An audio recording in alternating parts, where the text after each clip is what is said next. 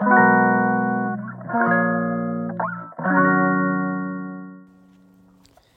んにちは松田祐介です。妊娠や出産に関わる麻酔酸化麻酔を専門にする麻酔会をやっています。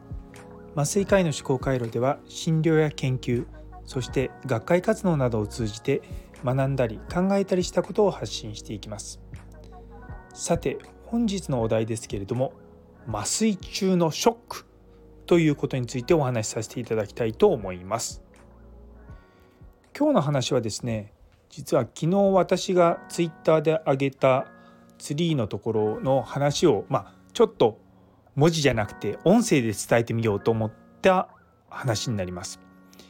えっと、初めて私がですね、まあ、あの症例って書いてあるんですけども、まあ、ある特定の、まあ、急変ですよね、まあ、それを経験したのは大体まあ今から15年ぐらい前ですかね。まあ、レジデントがもうまだ専門医とってなかったと思うんですけど、まあ、それぐらいの時期だったんですけれどもその日はですね初期臨床研修医の先生と一緒に脳外科の動脈瘤の手術の麻酔をしてたんですね。で動脈瘤の手術って頭を切ってあのやる手術とあと足の付け根のところからあの細い管を入れてカテーテルで治療する手術があるんですけどもその時はですねカテーテルの治療の手術、まあ、通称コイリングっていう手術なんですけどもそれの麻酔だったんですね。で手術自体は、まあ、じっとしてないとできないので全身麻酔でやるんですね。なんで初期研修の先生と一緒に全身麻酔をしてでまあ何も問題なかったんですね。で全身麻酔する時って寝る薬とあと痛み止めの薬とそれとですね手術中に動いちゃ危ないので筋弛緩薬っていう薬、まあ、その3つを大体使ってそれでをで寝かせるんですけどもそういった薬使うと患者さんご自身が呼吸できなくなっちゃうんですよ。なんで呼吸助けるチューブっていうのを口から喉に入れてであとはま点滴のところからお薬を入れるか、まあ、ガスの麻酔のお薬を入れるかって言って、まあ、それで手術中あの状態を維持してるんですね。で麻酔中って大体、まあ、少なくとも5分おきぐらいに血圧とか脈拍とか測るんですよ。例えば出血しちゃったりとか、まあ、いろんなことあって血圧上がったり下がったりとかするので、まあ、もちろんそれ上がったら麻酔が弱いのかなと思って麻酔を強くしたりとか逆にまあ下がっちゃったりとかすると麻酔が効きすぎちゃってることもあるし出血したりとか、まあ、いろんなことがあるんですよ。で麻酔してるとですね結構血圧下がることが多いので、まあ、大体血圧下がると血圧上げる薬を使うんですね。でその時あのまあ、結構麻酔科って忙しくて自分の部屋を終わった後にあの施設によってはですね別の部屋のお手伝いをしたりとか、まあ、いろんなことをしたするんですね。でその部屋は初期研修の先生に任せて私別の部屋で麻酔のお手伝いしてたんですけどもそしたらあの研修医の先生から電話があったんですね。でまあ、手術はもうあの順調に始まってたんですけども血圧が下がってると。で血圧がですね大体60ぐらい。で普通僕らが言う血圧って一般的な血圧120なんですけれども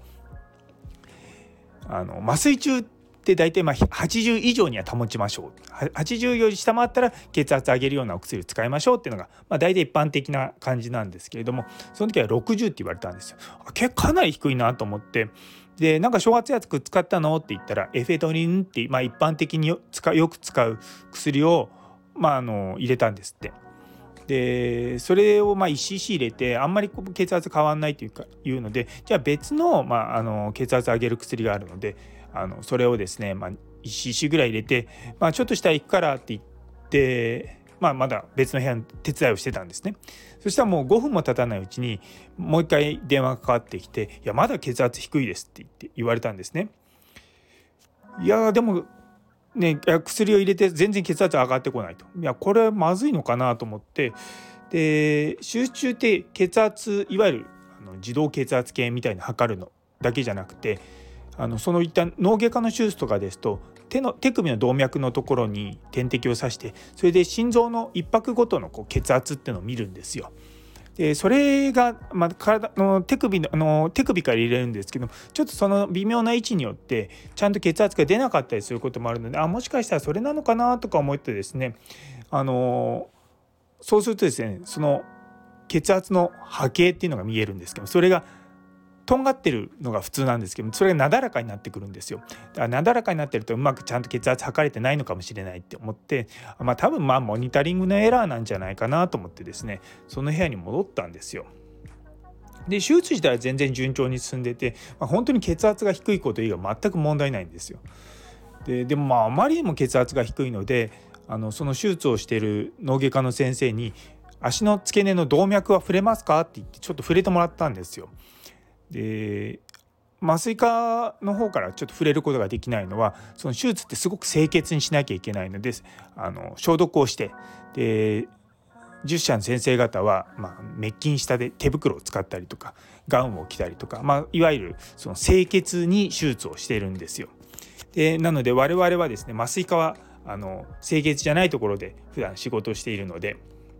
そこにはですねすぐパッと手が出せないんです。ねまあ、そこは、ま、脳外科の先生にお願いしてやったんですね。だそうすると「いやよく触れますよ」って言うんです。で足の付け根の脈が触れるって大体まあ血圧80はあるって言われてるのでまあそんなに低くないのかなと思ったんですね。でもまあ血圧下がってる原因もよく分かんないしと思いながらもう大体10分ぐらいかかってきてまあでもおかしいなと思ってまあ、血圧を上げる薬を使いたいんですけどもそもそもの手術が脳動脈瘤の手術なんですよ。なので血圧を急に上げるとその動脈瘤が破裂するかもしれないっていうやっぱり怖いところが我々麻酔科としてはあるんですね。なんでまあまあとりあえず上の先生を呼ぼうと。でその時私の先輩の先生を呼んで、まあ、ちょっと今高校こういう状況でって言われたんですね。そしたらさらにま強力な血圧を上げる薬ノルアドレナリンっていうものをですね入れたんですよ。でこの薬をこう常駐するって相当血圧が低い状況だったりとかすごく出血してるとか、まあ、そういったことがほとんどなんですけれどもあのー、まあでもとりあえずこの血圧自体はが長のすごい血圧低い状態が続くと例えば脳に血液がいかなくなって脳にダメージが出てしまうとか、まあ、そういったことがあるのでいやいやこれはまずいだろうと思って、まあ、とりあえず、まあ、血圧を上げるためにはその、まあ、強力な薬使わなきゃいけないと。でそれ使ったんですよ。でも上がらないんですよ。おかしいなって言ってその、まあ、私もそうですし研修医の先生もそうですしその応援に来てくれた、ね、あの先輩もいやとりあえずいやよくわかんないけどもこのまま本当にこれ本当に血圧低くて心臓止まったら危ないからとりあえずその胸にその電気ショックいわゆるその除細動のパッドを貼ろうっていう話になったんですね。で脳外科のそのコイルの手術って足の付け根だけはあの見えるんですけどそれ以外のところ全部こう布で覆ってるんですよ。でその布をですね、まあ、あの10社の先生に相談したが「すいませんちょっと状態がおかしいのでちょっとそのパッドだけ貼らせてください」って言ってそののそういった布をですね剥いだらですね患者さんの体もう真っ赤なんですよ。でもあーって言って僕ら分かってで本当にその時僕初めてその症例を経験したんですけれども本当にもう瞬時でこうあこれはこの病気だって分かったんですよね。今あのちょうどコロナのワクチンとかでたまに聞くアナフィラキシーショックってやつです。いや本当に典型的なものだった。でもうあ、まあ、診断がねできてしまえばもうあとはもうやることはアナフィラキシーショックのま対応っていうのはもうガイドラインとか、まあ、そういったのもあるので、まあ、それに沿ってやっていくんですよ。でまあ結局まあそのまま手術を進めるかどうかっていう時に結構その集中に使う造影剤とか、まあ、それであれアナフィラキシーが起こったのかもしれないし